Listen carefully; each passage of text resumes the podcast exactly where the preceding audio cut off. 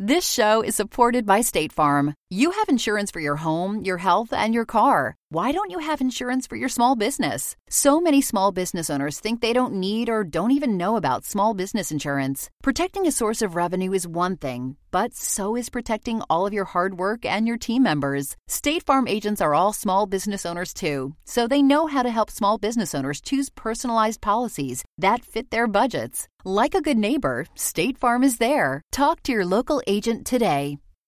Introducing Bluehost Cloud, ultra fast WordPress hosting with 100% uptime. Want a website with unmatched power, speed, and control? Of course you do. And now you can have all three with Bluehost Cloud, the new web hosting plan from Bluehost. With 100% uptime and incredibly speedy load times, your WordPress websites will be dependable and lightning fast on a global scale. Plus, your sites can handle even the biggest traffic spikes without going down or lagging. And with Bluehost Cloud, you get 24 7 WordPress priority support, meaning you're connected to WordPress experts anytime you need them. Not to mention, you automatically get daily backups and world class security. So, what are you waiting for? Get Bluehost Cloud today by visiting Bluehost.com. That's Bluehost.com. Welcome back, everyone, to 1001 Radio Days. This is your host, John Hagedorn. Here we feature mostly cop and detective shows, plus adventure, plus surprise. You never know, but it's the best from the golden age of radio. We'll guarantee that. For those of you who want non-stop crime buster and detective shows, you can now add 1001 Radio Crime Solvers to your podcast library. That's 1001 Radio Crime Solvers. Brand new for 2023 and growing fast. Enjoy!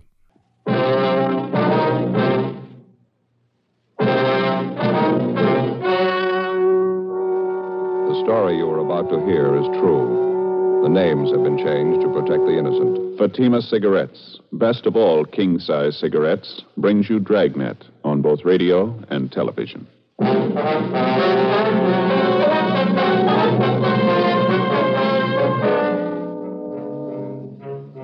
You're a detective sergeant. You're assigned a homicide detail. A woman reports the disappearance of her 30 year old brother. He's been missing for only two days, but the manner of his disappearance was sudden, out of the ordinary. Your job? Investigate. Fatima, America's first largest selling blended cigarette.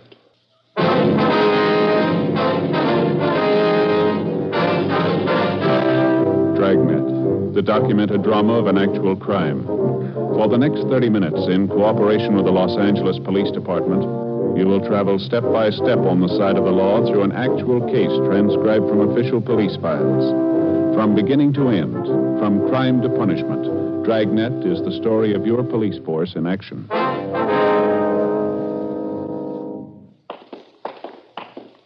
It was Wednesday, November 14th. It was overcast in Los Angeles. We were working the day watch out of homicide detail. My partner's Ed Jacobs. The boss is Captain Lorman. My name's Friday.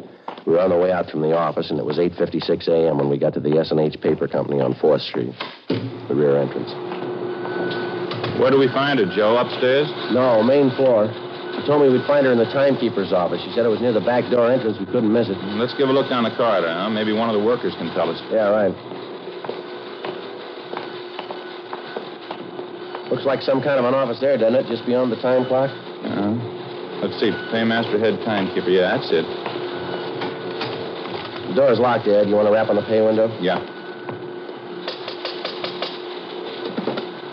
Yes? Police officers, ma'am. We have an appointment with Miss Edith Tabor. Oh, yes, officers. I'm Edith Tabor. Just a moment, please. I'll ring the buzzer. Just push on the door. All right, thank you, ma'am. Go ahead, Ed. Right. Are you the one I talked to on the phone, Sergeant Friday? Yes, ma'am, that's right. This is my partner, Sergeant Jacobs. How How do? you do? This is about your brother, Miss Tabor. Uh, Ralph Tabor, is that right? Yes, that's right. I know there must be something wrong. Ralph's been gone since Sunday. No one's seen him. No one's heard from him. I'm worried sick about it. Last time you saw him was on Sunday? No, I didn't actually see him. I talked to him on the phone. We made a date for dinner. Ralph and I always have dinner together Sunday nights. It's about the only time in the week we do get to see each other. I see. I believe you told me on the phone you already checked with most of his friends, the places he'd most likely be. Is that right? I've called everyone I can think of. No one's seen him. Your brother's never done anything like this before, miss? Going off without telling anyone? No, never. I'm very worried, Sergeant. Can you think of any reason at all why he'd want to disappear of his own free will, I mean? No. No reason in the world for it. He seemed perfectly all right when I talked to him on the phone Sunday. Everything was fine. We made a date for the movies Tuesday night. That was for last night. Picture downtown we wanted to see. He made a special point of it. I just know something must have happened. Mm-hmm. I gather you know most of your brother's friends. You've kept in fairly close touch with him, have you? Yes, we get together at least once a week, as I say. I'm four years older than Ralph. I've looked after him since we were kids. We've always been together, the last five or six years especially, ever since Mama died. Your brother in a pretty stable mental condition, was he? No financial worries, nothing of that kind? No, sir, nothing I know about. I'd uh, like to double check this information that you gave me on the phone, Miss Tabor. Mhm. The name and address and his description. yes, right? sir. hmm The full name, Ralph Lawrence Tabor, 14316 Almaden Street, male, white American, occupation, interior decorator. Is that it? Yes, that's right. Uh, height, 5 foot 11, 155 pounds, dark blonde hair, gray eyes, fair complexion, birthmark on left side of neck. Yes, that's all correct. Your brother in the habit of carrying large sums of money around with him, do you know? No, not that I know of. He has a good job. He's not getting rich at it, though. I don't think I've ever seen Ralph with more than twenty or thirty dollars on him at a time. Uh-huh. Who was the last person to see him, miss? You any idea? Well, I talked to Ralph's landlady. She told me she saw Ralph and this friend of his, Andy Howard, going into Ralph's apartment. That was about six o'clock Sunday night. Ralph was supposed to meet me at seven thirty. Never showed up. Now, this friend of your brother's, Miss Tabor, this Andy Howard, are you acquainted with him? Yes, but I don't know him too well. I only met him two or three times. He lives in the apartment house next door to Ralph's, so the two of them were friends in the Navy together during the war. Good friends. You tried to get in touch with this Andy Howard? Yes, I called Ralph's apartment when he didn't show up for our dinner date Sunday night. There wasn't any answer, so I looked up Andy's number in the phone book and called him. Mm-hmm. Was he at home? Yes. Tried to talk to him, but it didn't do much good. Strange. How's that? He pretended he didn't even know me. After we finished our interview with Edith Tabor, Ed Jacobs and I started out to double check with all the known friends and associates of her brother. We talked to his employer and the people he worked with. None of them had seen him subsequent to 6 o'clock Sunday night. None of them could think of any good reason why he suddenly would want to pick up and leave his job and friends. The people he knew outside of his work told us the same thing. Nobody could explain it. Along the way, we inquired about Ralph Tabor's friend, Andy Howard. Most of the people we talked to knew him as a close friend of Tabor's. We checked at Howard's place of employment, but they told us he hadn't shown up for work since the previous Friday. We drove to Howard's apartment, checked with the manager, and he said that Howard had moved without notice late Sunday night. We crossed over to the apartment house next door where Tabor lived and talked to the landlady, a Mrs. Higby. She corroborated the story we'd gotten from Tabor's sister that Andy Howard was last seen entering Tabor's apartment at about 6 o'clock Sunday night. Tabor was with him. Mrs. Higby was sure of that. She showed us up to the third floor to Ralph Tabor's apartment. The two rooms and the adjoining kitchenette were immaculate. There wasn't a thing out of place. Neat as a pin, Joe. Not a thing out of order. Yeah, it's the same in the bedroom. Say, Mrs. Higby, Yes, Sergeant. do you provide maid service with the apartments here? No, we don't. We've been thinking about it, though. Haven't quite made up our minds. Such a task getting good, competent help these days. And the tenants are responsible for the entire upkeep, huh? Yes. Everything but painting, wallpapering, things like that. Doesn't Mr. Tabor keep things spotless? Just spotless? Yes, ma'am. There's just one thing I wanted to ask you about. It's over here by the window. Yes. Now, this wire here. Apparently an aerial connection for a television set. Looks like Yes. Mr. Tabor does have a television. Why? Well, I don't notice a set anywhere in the apartment. Would you happen to recall if he sent it out for repairs, anything like that? No, not that I know of. Besides, this doesn't seem like Mr. Tabor at all. How do you mean, Miss Higby? Well, he's always so neat, fastidious. The end of that wire there looks like it was torn off the connection, doesn't it? Along the windowsill, too. Isn't that terrible? Fasteners for the wire ripped right out of the woodwork. That certainly doesn't seem like Mr. Tabor. Mm-hmm. Anyone else besides him have access to this apartment, ma'am? No one that I know of. No one besides myself, I mean. I have duplicate keys to all the apartments. Oh, I just happened to think. Yes, ma'am? If a repairman did move the set out, it's possible my houseboy might know about it. Sam, that's my houseboy. How would he know about it? Well, it's a rule of the house. All furniture, heavy things like that, they have to be taken down in the freight elevator. It opens right onto the alley in back of the building. It's very handy. Yes, ma'am. Sam's the only one who operates that elevator. That's why I say it's possible he might know about it. Would you like to have me ask him? I wonder if you would, please. Oh, surely it won't take but a minute, and I'll be right back. Thank you, Miss Higgins. Joe, you want to have a look over here? Yeah. What do you got? This wall bed here. I tried to pull it down. It's stuck. Mm-hmm. Stand right here. Oh, over here. See if you notice anything. Yeah, I do. You want to give me a hand? See if we can't get the bed down? Yeah. Push in on your side there. Okay. That's it. Okay. It's coming down now. Good Lord. Yeah. Tabor, you think? Oh, description seems to fit. Beaten to death, looks like, doesn't it? Something sticking out under the bed covers there. Yeah, it's a claw hammer. Stains all over it. Vicious. Guess a killer wanted to make sure. It's one of the worst I've seen. Feel sorry for the sister. She was pretty close to him. It's going to be tough on her. No tougher than it was for him. 2.38 p.m. We phoned the office, told them what we'd found, and then we put in a call for Lieutenant Lee Jones and the crime lab crew. While we were waiting, we questioned the landlady again, Mrs. Higby. She said her houseman, Sam, told her he knew nothing about a television set being moved out of Ralph Tabor's apartment. However, it was possible somebody could have taken the set down in the main elevator late at night without being seen. Mrs. Higby also told us that Tabor had a car. We checked the apartment garage, but it was gone. All Mrs. Higby could tell us was that it was a late model car and that Tabor often loaned it to his friend Andy Howard. Sergeants Al Shambra and Joe LaMonica from Homicide arrived, and together the four of us interviewed the employees and the tenants in the apartment building. They gave us little or nothing at all. A few minutes before 3 p.m., the crime lab crew showed up and started their preliminary investigation. We put in a call for the coroner. From the obvious lack of fingerprints in usual places around the apartment, it was apparent that the murderer had taken great precautions to cover his tracks. 3:35 p.m. The deputy coroner arrived, and after the preliminary investigation was finished, the body was removed to the county morgue. Ed and I went back to the office, checked our DMV, and got out on all points on Tabor's car and also on the friend he was last seen with, Andy Howard. R and I turned up a single entry for Howard's criminal record, a drunk driving charge. 5:20 p.m. We met with Edith Tabor and broke the news of her brother's death. When she recovered from the shock, we interviewed her briefly. It was Andy Howard. I know it was him. It had to be. Why do you say that, Miss Tabor? There's something about this man Howard you haven't told us? He's no good, Sergeant. He's no good at all. That's what I've been afraid of. I've been afraid of it right along.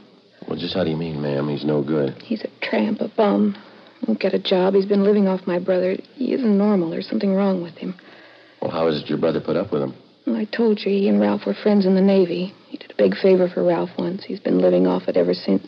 Taking his clothes, borrowing his car, money, never paying it back. Why do you think he killed your brother, miss?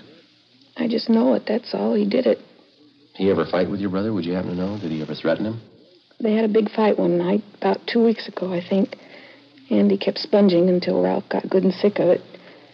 Told Andy to go out and get a job. That's when the fight started. You saw it, did you? Ralph told me about it. Fist fight in the alley back of the apartment. Ralph knocked Andy down. Andy said he'd never forget it. He'd pay Ralph back. A couple of days after that, my brother said the two of them made up.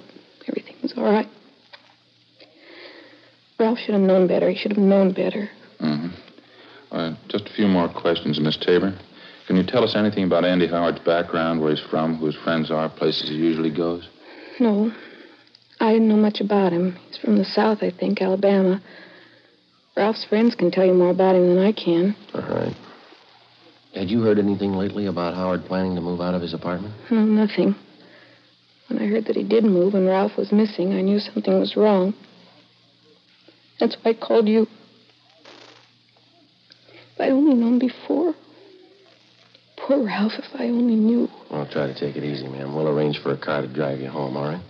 It's so hard to understand. Hard. For anyone to kill Ralph like that, horrible. He was so good. He was my brother. Yes, ma'am. What do you say to a man who kills your brother? How do you understand him? What do you tell him? Well, why even try? What? Let the jury tell him. Before we had the victim's sister, Edith Tabor, driven to her home, we asked her about the television set in her brother's apartment, but she was unable to explain its absence. Burglary detail had already been notified about the case, and the pawn shop detail alerted. An APB had been gotten out containing a complete description of the TV set along with the serial numbers. A few minutes after we got back from dinner that night, we had an answer on it. A pawn shop operator on West 7th Street called in with the information that he'd taken in a television set with identical description and serial numbers as that of Tabor's. Ed and I drove out to the pawn shop and checked the operator's buy book.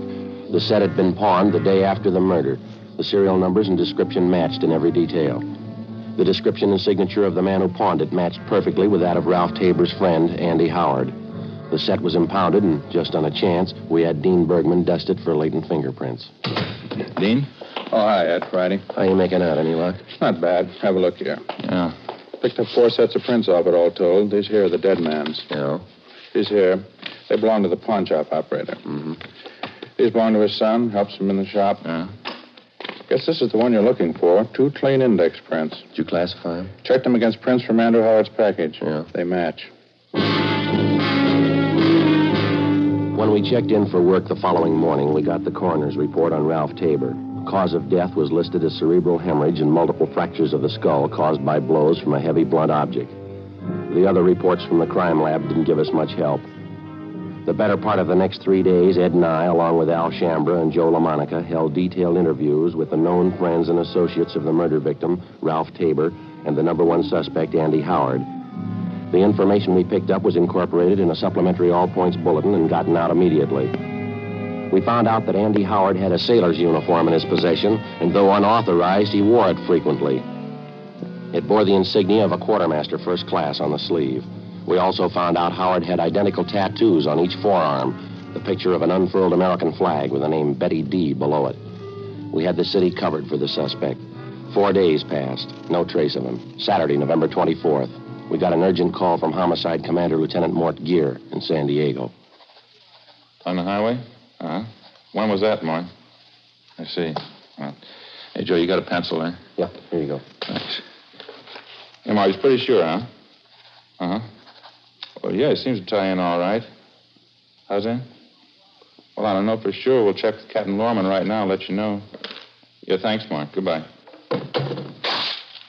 Good break. What do you have to say? One of their traffic men down there, a fellow by the name of Jack Ladd, stopped a car on the highway going out of town speeding. Yeah. Ladd says a man answers Andy Howard's description perfectly, right down to the tattoo on the forearm. No doubt about the car the guy was driving was Tabor's description and license number. He even used Tabor's identification. When did all this happen? Day after the murder, they'd have held the man, but they didn't have the information at the time. That's a bum break. Which way was Howard going, they tell you? Yeah, into town. They figure he's still there someplace. How do you mean? Found the car an hour ago, abandoned. Ten minutes after the phone call from San Diego, Captain Lorman checked back in at the office, and Ed and I met with him. We told him about the information San Diego had phoned in, and he gave Ed and I an immediate okay for the trip south. We went down to the garage, picked up a car, and six hours later, we checked in with Sergeant Russ Ormsby, San Diego Homicide. What's this? Another fishing trip, or are we doing business this time? Afraid it's all business, Russ. The Andy Howard thing. Mort Gear around? No, I won't be back till later. I can brief you on it, though. McGuire and I have been working it on this end. Well, how about Tabor's car? You still got it staked out? Yeah, no nibbles yet. What do you figure? If nothing happens, pull it in tomorrow, process it for prints? Yeah. We've had something warmer than that since Mort Gear called you. It looks pretty good. Yeah, what do you got? Only came up with it a couple of hours ago. Field interrogation card, made out last night, west end of town. Hmm. Beat officer by the name of Driscoll questioned a man and a girl parked in a car out that way last night. There's a description on the man. Thanks, Russ. Yeah, mm-hmm. Fits Howard all the way, Ed, here. Hmm. See? Couldn't get much closer. Huh? We checked out the car they were in. Belongs to the girl. Yeah. Look here, Ed. He's still using Tabor's identification. Yeah. All right, where's it go from here, Russ? You got this Andy Howard spotted? No. Beat man Driscoll, he didn't know the guy from Adam. Yeah, well, where's that leave us? The girl Howard was with. Driscoll knew her. We contacted the beat officer, Driscoll. The girl who'd been spotted sitting in a parked car the night before with murder suspect Andy Howard was identified as Helen McClung, a waitress in a downtown cocktail bar. A stakeout was placed in her apartment, and she was brought in for interrogation. He's not a good friend of mine. I don't know where he lives. Don't know what he does. I hardly even know him, Sergeant. You were out for a drive with him the night before last, that right? Sure, I don't deny that. We went out for a ride. That's all there is to it. You sure you don't know where this man lives, Helen? Not exactly, no. He's staying at a hotel downtown, I think. We went for a ride, and I dropped him off at the bus line. That's all there was to it. Do you expect to see him again? You have any dates with him in the next couple of days? No. Tell you the truth, I thought I had a date. Didn't work out. Nothing ever works out. Phone this morning, called it off. Tell you why? I gave some lame excuse. I found out the real reason, though. What's that? You mind telling us? No, I don't mind. Got a date with my girlfriend instead, Claire Peterson. Burned me up a little, but I don't mind. Well, where's your girlfriend live, Helen? You mean Claire? Out on Rose Avenue, 1500 block. I'm not sure, though. Is he going to pick her up there? I guess so. Why? When's the date for, do you know? Yeah, tomorrow night.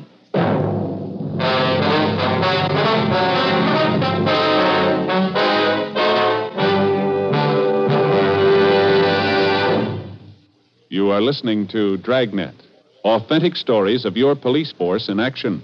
Compare Fatima with your present king size cigarette. Yes, compare Fatima with the king size cigarette you are now smoking. One, Fatima's length filters the smoke 85 millimeters for your protection. Two, Fatima's length cools the smoke for your protection. Three, Fatima's length gives you those extra puffs, 21% longer than standard cigarette size. And in Fatima, you get an extra mild and soothing smoke, plus the added protection of Fatima quality.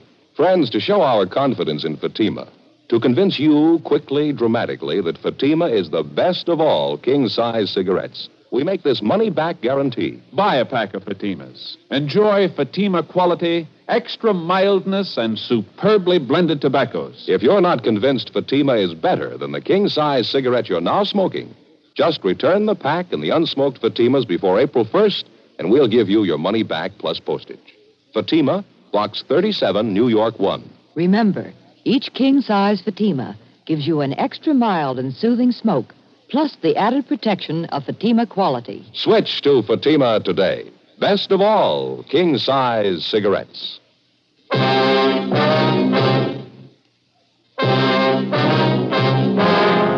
Monday, November 26th, 10 a.m.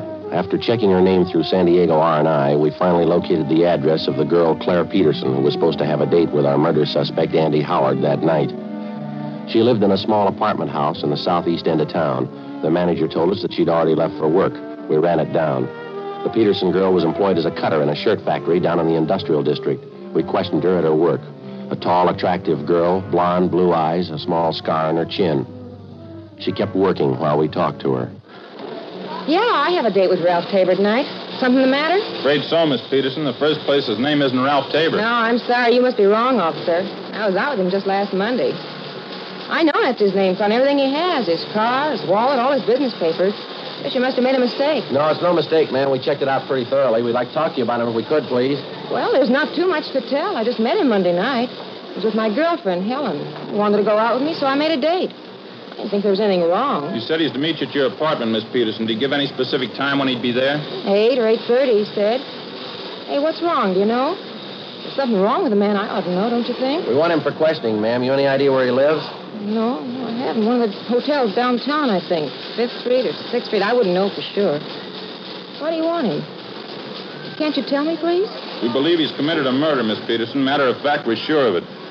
What do you want me to do? If he calls up before your date tonight, don't do anything to discourage him. Tell him to meet you. If he wants to postpone the date, try and make him come tonight. If you can't do that, try and find out where he's staying. Don't let him know we talked to you. Well, all right, I can try. You'll be there when he comes to my apartment, I mean. Yes, ma'am. We'll be there. You'll be protected all the way. Well, what do you do? Ma'am? What do you do? You say he's a murderer. He must be desperate. What do you do? How'll you arrest him? It's his choice, ma'am. Any way he wants it. As soon as we left the plant where the Peterson girl worked, we called Sergeant Tony McGuire at San Diego Homicide Detail, and he made arrangements for an immediate stakeout at the girl's apartment. At 7 p.m., Ed and I, along with Russ Ormsby and Tony McGuire, drove out to supplement the men on stakeout at the girl's apartment. 8 o'clock, 9, 9.30, 10 p.m., still no sign of the suspect. At midnight, our relief team showed up, and we headed back for the office. When we got there, there was a bulletin from the Highway Patrol reporting that earlier that night, a man partially identified as Andy Howard had been seen heading north from San Diego on U.S. Highway 101 toward Los Angeles. We got Captain Lorman on the phone, briefed him on the latest developments, and told him that photographs of the suspect had been distributed to all officers. The next 10 hours failed to turn up anything new. San Diego officers continued to cover their end. 11:15 p.m. the next day, we drove back to Los Angeles and reported in at homicide. There was a note in the book from Lorman asking us to check in early the following morning, so Ed and I signed out and went home to get some sleep. The next morning, 1:45 a.m.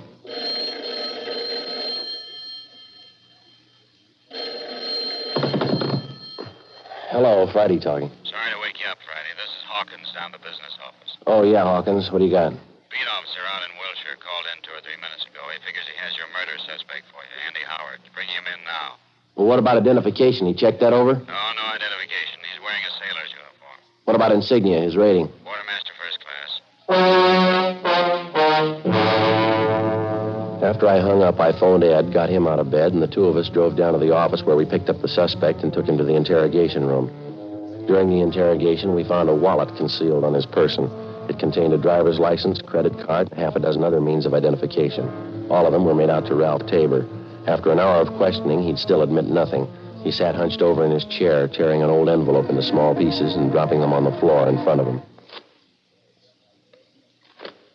This'll make the tenth time I told you. I don't know what happened to Ralph. I didn't take his car or his television set. I didn't leave the city. I wasn't in San Diego last week. Now, if you don't believe me, you prove I'm lying. We didn't pull you in on the guess, Andy. We'll prove it. You mind telling me how? We got three people on their way in here right now. Ralph Tabor's sister, his landlady, a man by the name of Sims, pawn shop dealer. Mean anything to you? My word against theirs. Three to one, mister. They got the odds in their favor. Look, why don't we straighten this out once and for all? You think I killed my friend Ralph. Why? Explain it to me. Why should I kill him? Look, I wouldn't know, Andy. Maybe you'd like to tell us. His sister says he was pretty good to you. She was good to me. I guess she didn't tell you what I did for him overseas when we were in the Navy together. No, she didn't tell us. She wouldn't. Stupid women. I haven't found one of them worth anything. Frustrated. She needs a husband. That's her trouble. She claims her brother was paying the bills for you, Andy. He gave you clothes, money, his car. She says you were living off of him. Lousy woman. That's all the thanks I get for all I did for Ralph. I borrowed a few dollars, yeah. That's all. Kept throwing it up to me, him and his sister, after all I did for him. What are you trying to say, Andy? Could have been different, Ralph and me. What do you want me to say? Did you kill him? Did you kill him, Andy? You can't explain it that way. It's not as simple as that. It isn't? No, it's all mixed up together. is complicated. It's not simple at all. I mean, with your best friend, especially. It's more of a mistake. I mean, morally, I didn't mean to kill him. I just did. It's a mistake. Terrible mistake. You want to give us a statement, Howard? Stenographer will take it down. Oh, yeah, all right, in a minute.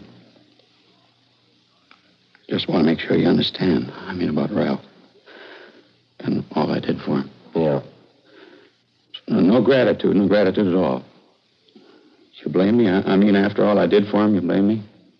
Well, you should have remembered, Andy, about gratitude. Yeah? Doesn't mean much when you have to ask for it.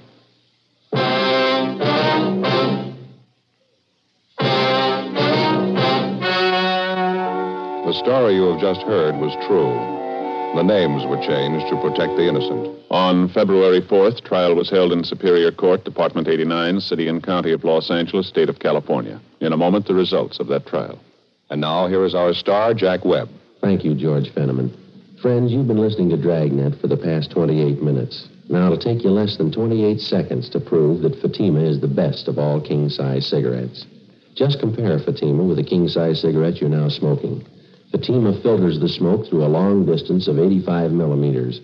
Fatima's length cools the smoke for your protection. Fatima's length gives you those extra puffs, 21% longer than standard cigarette size. And in Fatima, you get an extra mild and soothing smoke, plus the added protection of Fatima quality. Prove it today. Buy Fatima.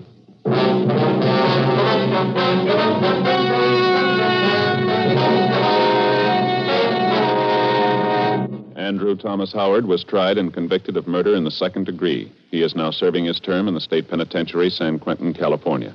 Second degree murder is punishable by imprisonment from five years to life.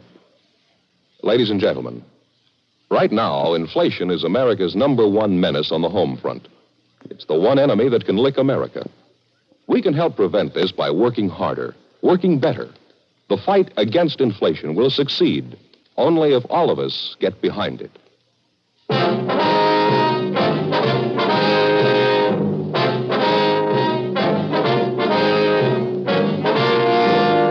You have just heard Dragnet, a series of authentic cases from official files. Technical advice comes from the Office of Chief of Police W.H. Parker, Los Angeles Police Department. Heard tonight were Barney Phillips, Joyce McCluskey, and Virginia Gregg. Script by Jim Moser. Music by Walter Schumann. Hal Gibney speaking. Fatima Cigarettes. Best of all, king size cigarettes has brought you Dragnet, transcribed from Los Angeles.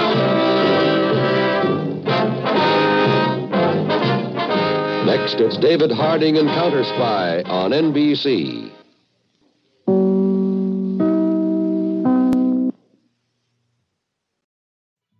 Ladies and gentlemen, due to technical difficulties beyond our control at the moment, the Dragnet program, originally scheduled at this period, has been postponed temporarily. It will be heard in just a few moments.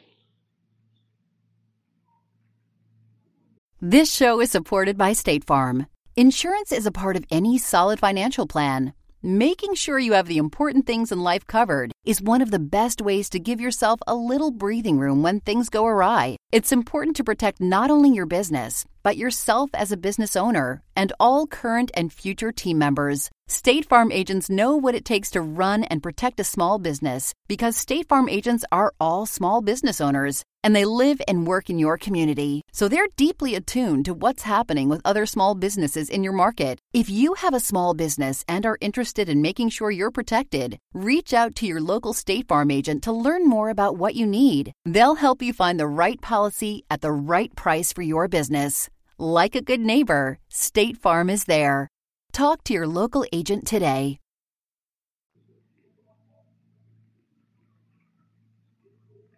Partners Ed Jake, boss, boss is Captain Steve. My, name, my name's Friday. We were on the way, on the way out from the office, 10:38 a.m. when we got to Paris Avenue. Number 213. Yes? How do you do, Miss Wagner? Police officers, I'm Sergeant Jacobs. This is my partner, Sergeant Friday. Oh, yes, Sergeant. I've been expecting you. Would you come in, please? Thank you very much. Thank you. Hope you'll excuse the way the house looks, officers, right in the middle of packing, getting ready to move. I understand. I'll Try not to keep you, Miss Wagner. So much to do, making arrangements for Dorothy's funeral, the undertaker. Then all this moving business on top of it. I couldn't bear to stay here any longer, though. Yes, ma'am, we understand. We'll make it as brief as we can. I'd like to have you tell us about this trouble that your sister had, as much as you know about it, I mean. Plain out and out murder, in my opinion. Might just as well have taken a gun and killed her, no difference. You knew all about the relationship between your sister Dorothy and this man Reynolds, is that correct? Yes, right from the beginning. I was there when they met. Would you mind if I went ahead packing these few things here? My sister's things. I'd like to finish up before I leave. Have an appointment at noon, the mortuary. Surely, go right ahead. few books, knickknacks, personal things of Dorothy's. Foolish woman. I gave her credit for more sense. Now, about this man Reynolds, Miss Wagner. I saw through him right from the start. I tried to tell Dorothy.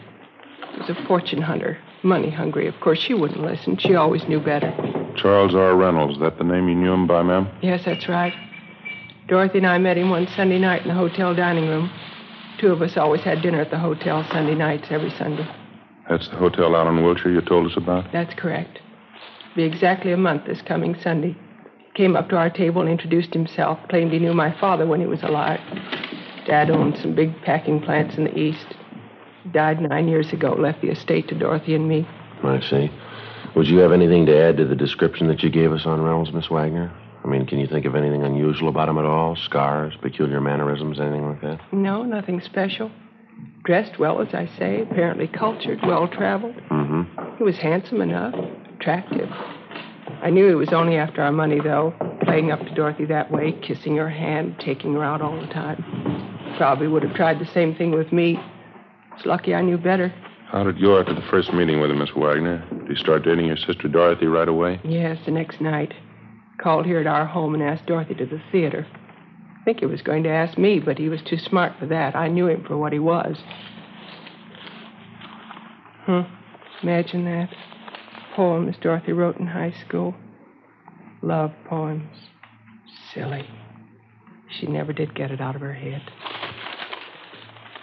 You and your sister lived alone here in the house, did you, ma'am? Yes, Dorothy and I and the maid. I don't want to stay here after what's happened, though. I'm going to my cousin's in Vermont. Never want to see this place again. Yes, ma'am. I can understand. How soon after you met Reynolds did he marry your sister? A little over two weeks. He'd been seeing her almost every night, taking her out dancing to the theaters, big dinners, bringing her home late. They'd sit here in the living room. I could hear them from my bedroom upstairs laughing, him telling her how beautiful she was. 42 year old woman, imagine that. You're about the same age your sister was? Just about. A little older. People always took us for twins, though. Here's a snapshot of me taken in my 20s. The boy with me there, he wanted to marry me. Money, of course, that's all he wanted. Too bad. Dorothy never seemed to realize that about men. Girls from wealthy families, they have to be careful. We understand Reynolds took your sister out of town to be married, is that right? Yes, Las Vegas. Reynolds had told her his bank funds were tied up temporarily in a Canadian bank. He wrote Dorothy a check for $10,000, and she gave him her check for the same amount. He said he wanted to book reservations for a round the world trip for both of them. I see. The same day Dorothy gave him the check, he cashed it. The bank called her about it, and she said it was perfectly all right. An hour after he cashed it, Reynolds disappeared. No trace of him. Of course, his check's worthless. We found that out. Mm-hmm. You figure that's the only reason your sister took her own life? There's no other reason. Wasn't the money so much. Dorothy has her share of the estate. It's a shame, I suppose. Awful shame, disappointment. She should have known better, a woman her age. Had your sister ever been married before, Miss Wagner? Yes, when she was 18. Ran off to Chicago and married a young fellow. She claimed she loved him, too. Naturally, he was after our money. My father and I went and brought her home. We had the marriage annulled. It was that way all her life. Half a dozen men. They brought Dorothy nothing but misery. And this was the last, this Charles Reynolds. How about his background, ma'am, his business connections? He ever mention any of that to you or your sister? Claimed he had interests all over South America, Australia. Seemed to have plenty of money. Guess his kind always has. Do you think you'll find him? We're going to try, Miss Wagner. Dorothy went upstairs to her bedroom and stayed there. She looked so strange. She took out some pressed flowers from a book. Some boy had given them to her once years ago. Don't know who. She just sat on the edge of her bed and stared at them, old pressed flowers. Next morning, the maid came upstairs, and Dorothy was lying on the floor. Empty bottle of pills next to her. Awful disgrace. Never happened before in our family. Mm-hmm. If you don't mind, Miss Wagner, we'd like to get as many particulars about this man Reynolds as you can remember. There. That's the last. I don't know what else to tell you, officer. All I know is I was young when Dorothy was young. I could have had a man if I wanted. But I didn't run off when I was 18 to marry a boy. I knew my duty. It wasn't proper. It wasn't a love. I didn't run off as a middle aged woman to marry a fortune hunter either. What made her do it? I wouldn't know, ma'am. She was your sister. What kind of a man was he? What kind of a mind? Making love, kissing her, just to take her money. Imagine selling somebody with a kiss. Well, it's not the first time, ma'am. Is that so? Look it up. You'll find it in the Bible.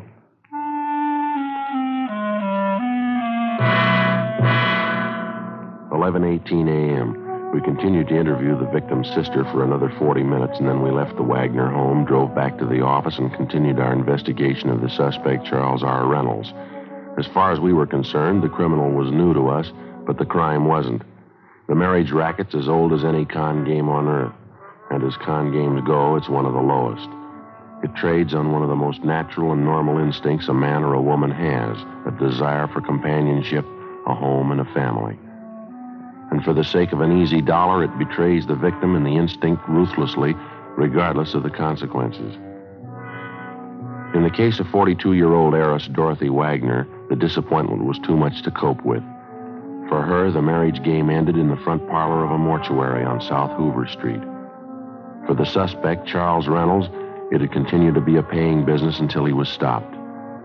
After homicide detail completed their investigation of the case and it was definitely determined that Dorothy Wagner took her own life, The matter was turned over to us. 11:50 a.m. We got off a request to Las Vegas asking them for all the information on the marriage. And then I contacted the stats office and asked them to make a run on the suspect for us based on his detailed description and also on his method of operation. I went back down the hall and met Ed Jacobs at the R&I counter. How you doing? Not too much luck, Joe. Forger didn't come up with anything either. Nothing on him in their files. It's not much of a start, is it? Apparently, this is the first time he's worked the town. Hornsby couldn't find anything on the name, not in the main file anyway. Mm-hmm. What do you got there? I asked John to check the correspondence file. He came up with this. Uh-huh. Out of Chicago. Huh? Yeah, it came in over three months ago. Inquiry from their bunco detail. Suspect name right here. Frank L. Richland. Yeah. Same angle, marriage racket. Hmm. Yeah, the MO's pretty close. Any description? Oh, here. What do you think? Six foot one, 170 pounds, gray wavy hair, blue eyes, fair complexion. Uh, that's fairly close. Could be. Mm-hmm. Here's the alias list Richland uses, long as your arm. Here's one caught our eye. Reynolds. Alias George A. Reynolds, Thomas R. Reynolds, alias C.H. Reynolds, alias Charles R. Reynolds. Wants on him for forgery, bunco, grand theft. A lot of experience. How about a mugshot on this one? Mm, none attached. No L.A. contacts either. Well, we better get off a wire to Chicago PD, have them send us what they can on him. Ought to prove it one way or the other by the end of the week, maybe, huh? Yeah. Copy his name down here. All right. Frank L. Richland. Correspondence number C one four three seven three two. Chicago case number D dash six one two dash three two. Attention, Lieutenant Smichaels. I'm just thinking, Ed. Huh? The last time anyone saw Reynolds, when was it? Ten, twelve days ago? Ten days ago, yeah. September 23rd, same day he cashed the check and took a run out. Well, if he's working the city for the first time, he must figure he's had some fair luck. Ten thousand on the first try, that's pretty encouraging. Yeah? If he gets the idea the town's a gold mine, he's not going to pull out stakes here. Hmm. Figures. Probably trying to reach a couple other women with the same angle. Could be he's working on it now. Well, that's the problem. What do you mean? The women. Say he's been romancing three or four of them around town. He's got them all prime. Huh? How you going to warn a woman about a thief before her purse is gone? After getting off a wire to Chicago regarding the suspect, which was in addition to the broadcast and the APB we'd gotten out on him, Ed Jacobs and I continued checking out the various contacts that he'd made in the city. We checked stores where he shopped, banks where he allegedly did business, restaurants and hotels which he reportedly patronized. It took three days of dull, steady legwork. You can say it much faster than you can do it. All of the bank references, without exception, were falsified. Where he made purchases, it was strictly cash dealing. The same for the restaurants he'd frequented. Besides meager descriptions of the man, the restaurant employees weren't able to help us much. At one of the two hotels, where we learned he was a guest for a full month, we finally netted half a lead. One of the bellboys told us that the man known as Charles Reynolds seemed to be pretty friendly with the head waiter in the hotel dining room, a Henry Kingsbury. We located Kingsbury in the dining room in mid afternoon, directing arrangements for a large private party to be held that night. Across the dance floor, the orchestra was on the bandstand rehearsing, the musicians in their shirt sleeves. Kingsbury was reserved, not too cooperative. Yes, I was acquainted with Mr. Reynolds, no more than the other guests, though. That's not the way we get it, Mr. Kingsbury. We hear you were pretty friendly with him. Only as far as my job goes. That's my business, making people feel at home, making them comfortable. We understand Reynolds was a pretty heavy tipper, is that right? He always took good care of me and the boys. The waiters was very generous. Did he expect anything special in return for the tips that he gave you? I don't think I understand. Oh, I think you do. How about it? Well, he was always very good to us, all of us. I could hardly refuse. Refuse what? When he first moved into the hotel, he became friendly with me, introduced himself, gave me a good tip in advance to take care of him. Mm. First few nights here, he spent at the cocktail bar, you know, meeting people, buying a few drinks, getting acquainted. Third or fourth night, uh, that's when he asked me. Yeah? He said when some prominent women came into the dining room, wealthy women, would I point them out to him? Single women, of course. Mm-hmm. I couldn't see any harm in it. He put a $20 bill in my hand. I said, yes, I would. After all, we have to look out for ourselves. Did he expect anything else for those tips? I don't know. I don't think it would be right if I told you. You know why we're here, Mr. Kingsbury. We leveled with him. We expect you to do the same with us. Well, there was the two Wagner sisters. They came here every Sunday night for dinner, regular routine for them. Yeah? Mr. Reynolds was at the bar. He asked who they were, and I told him. He seemed impressed. He asked me to help with an introduction to them, and I did. Next afternoon, he came to me again. He said he was taking one of the Wagner sisters to dinner that night. It was important to him. He gave me another big tip. Said he wanted us to roll out the red carpet for him that night. Mm-hmm. What'd that consist of? Well, special consideration, the best treatment in the house, you know. I was to act as if I'd known him for years. Well, it was a good tip. I did what he asked. As I say, we have to look out for ourselves. Has happened more than once today? Two or three times, yeah. Miss Wagner, uh, Dorothy Wagner, she seemed impressed. At the time, I didn't think anything was wrong with it. You actually didn't know Reynolds, is that right? You'd never seen him before. Well, I suppose, yes. I only found out later, though, reading the papers. I mean, what really happened. I didn't know what he was at the time. You couldn't see what Reynolds was up to? You didn't know what he was doing? No, naturally not. He was a good tipper. That's all I know. It was the money. We have to look out for ourselves. Yeah. I felt sorry about Miss Wagner. I went to the funeral. They couldn't say I'm to blame, could they? What happened? I mean, it's not on my conscience. You wouldn't say so, would you? She's dead, mister. You figure it. Thursday, October 13th. The investigation continued. Still no sign of the suspect. We got an answer from Las Vegas and also from the Chicago PD's bunco detail on our inquiries.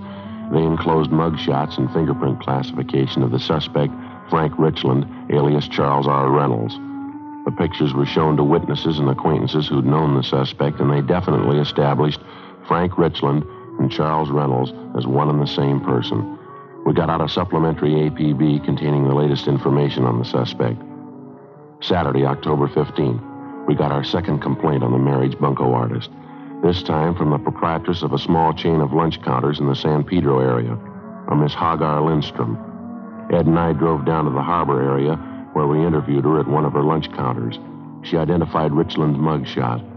Her story of the marriage swindle matched closely with that of the previous victim, Dorothy Wagner. Yeah, he was a fine gentleman, Mr. Jan Richland. I don't know what happened. I don't know what to say. He told you he was from England, Miss Lindstrom, is that right? Yeah, he talked like English when he could speak good English, like from London or someplace. Says he builds boats, big ones. I beg your pardon, ma'am. Big boats. Oh, yes. He told me that's his business. He said he had lots of money. We would sail around the world on a honeymoon. Maybe he will come back still. I hope so. I wouldn't count on that, Miss Lindstrom. Would you tell us this, please? How'd you happen to meet this man, Richland?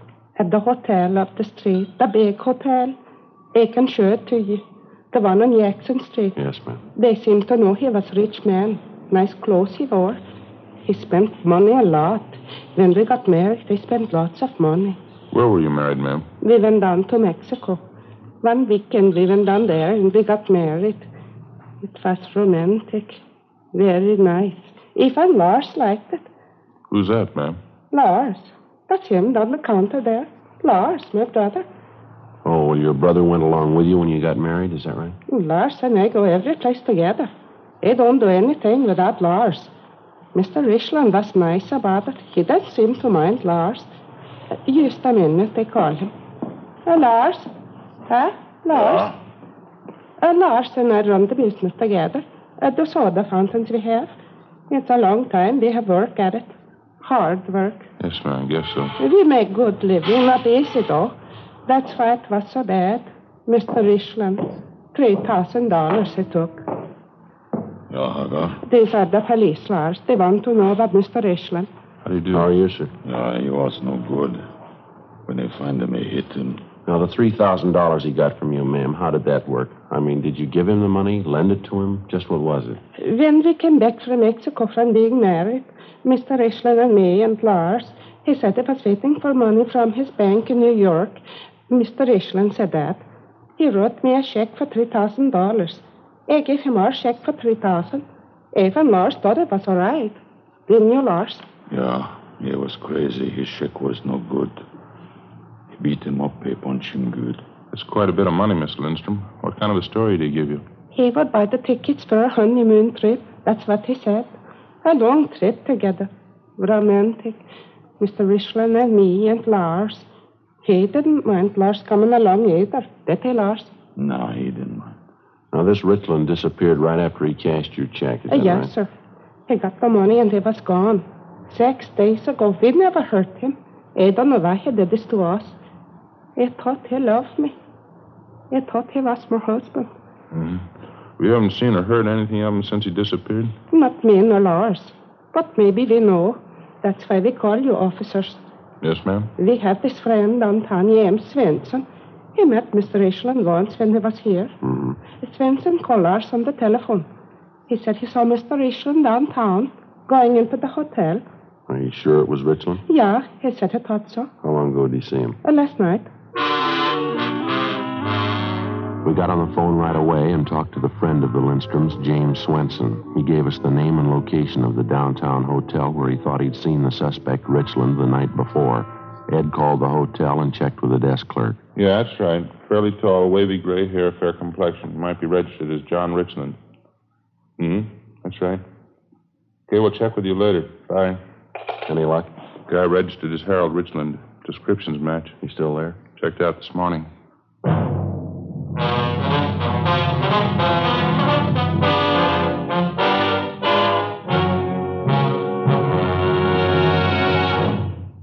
Are listening to Dragnet, authentic stories of your police force in action.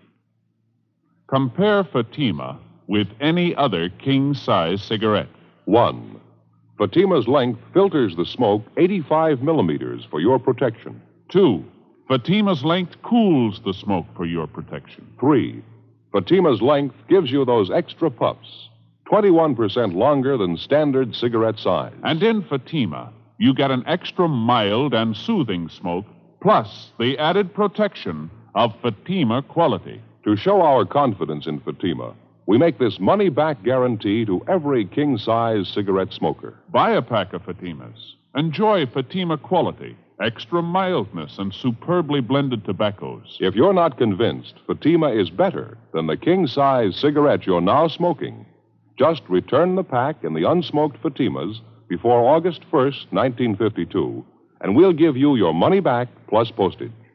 Fatima, Box 37, New York 1. Remember, each king size Fatima gives you an extra mild and soothing smoke, plus the added protection of Fatima quality. Switch to Fatima today. Best of all, king size cigarettes.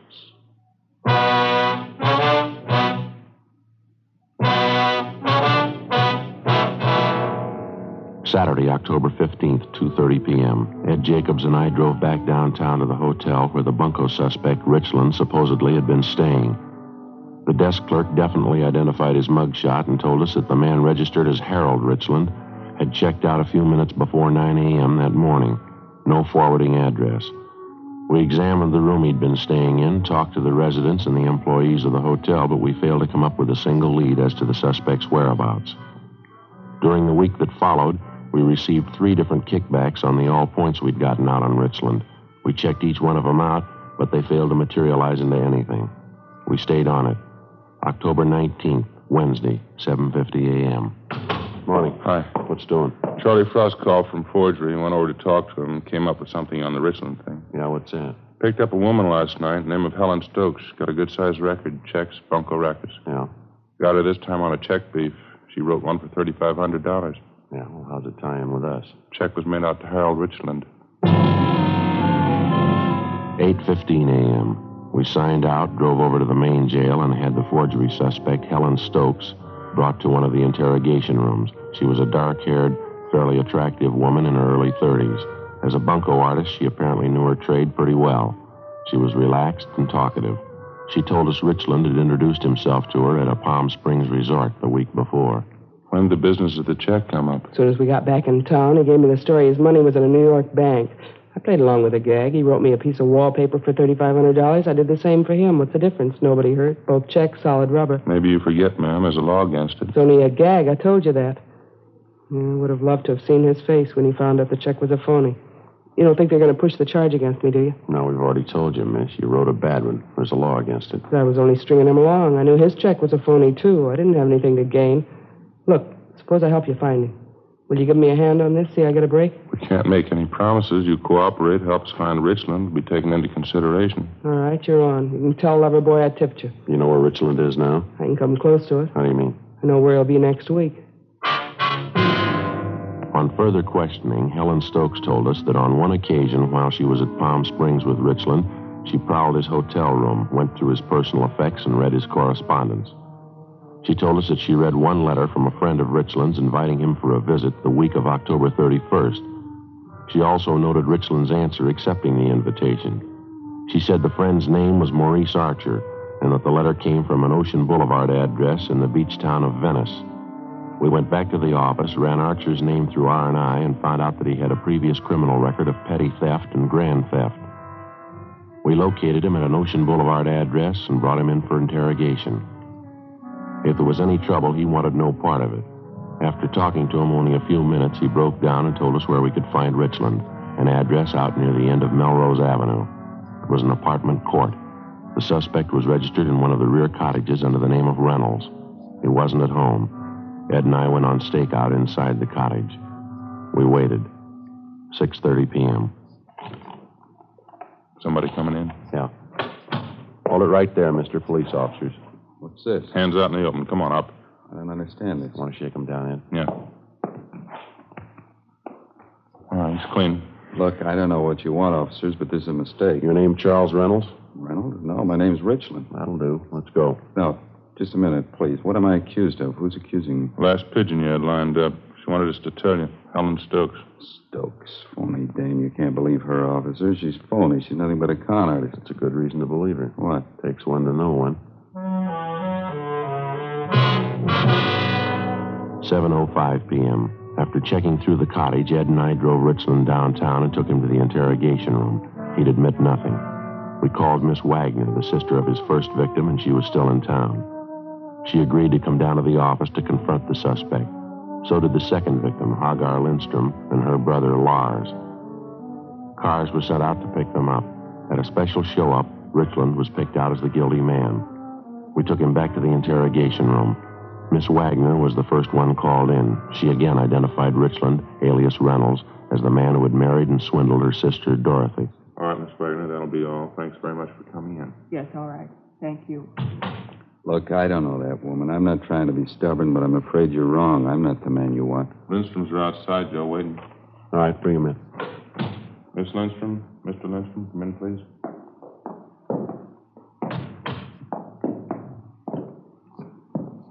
Miss Lindstrom? Mr. Lindstrom? Yeah, it's him. Yeah. I don't know you. I've never seen you before. You married me, John. You wanted to be my husband. You said that. Why did you want to hurt me? Sorry, I don't know her. You said for you and me and Lars to go on the boat, honeymoon around the world. You and me and Lars, you said all those things. Why did you want to hurt us? Oh, no, why? Is that enough for you? I don't know what they're talking about. They bait you up. Take it easy, Mr. Lindstrom. Lars. Lies. He said we all go around the world honeymoon. All right, all right. Get him out of here, huh? Okay, Mr. Lindstrom, thanks. It's no good, Lars. Come. Yeah, thief. Out this way, please. Yeah, find him. He hit him. Thank you very much. Yeah, Both yeah. of you. All right. All right, Richland, you ready to give us a statement? All right, I'll tell you. You can't blame me for that one, though. You wouldn't have gone through with that deal yourself. Nobody would have. What's wrong? A nice looking girl. Sure, I don't mean that. What do you mean? That big clown, her brother Lars. Yeah? How'd you like to take that along on a honeymoon?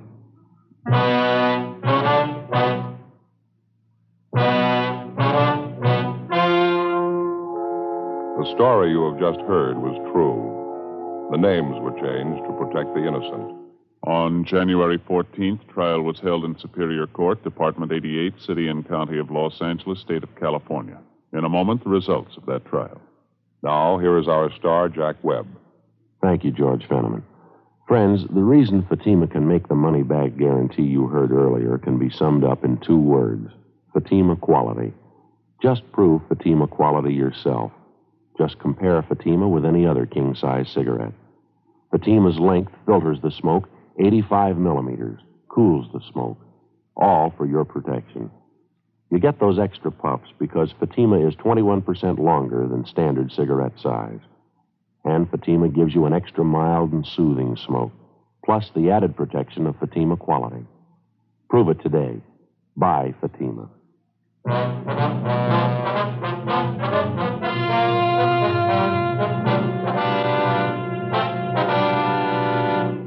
Frank Richland was tried and convicted of two counts of grand theft and three counts of forgery of a fictitious name.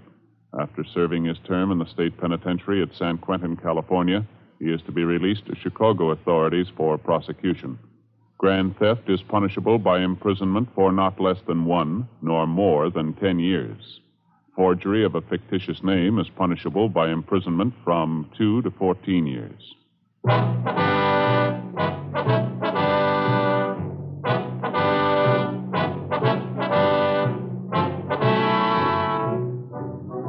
Just heard Dragnet, a series of authentic cases from official files.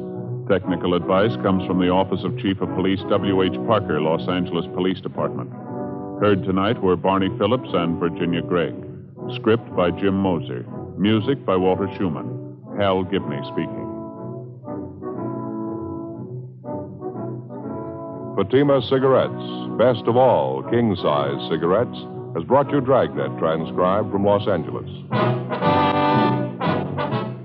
February 18th, hear the Gala City Service Silver Radio Jubilee on NBC.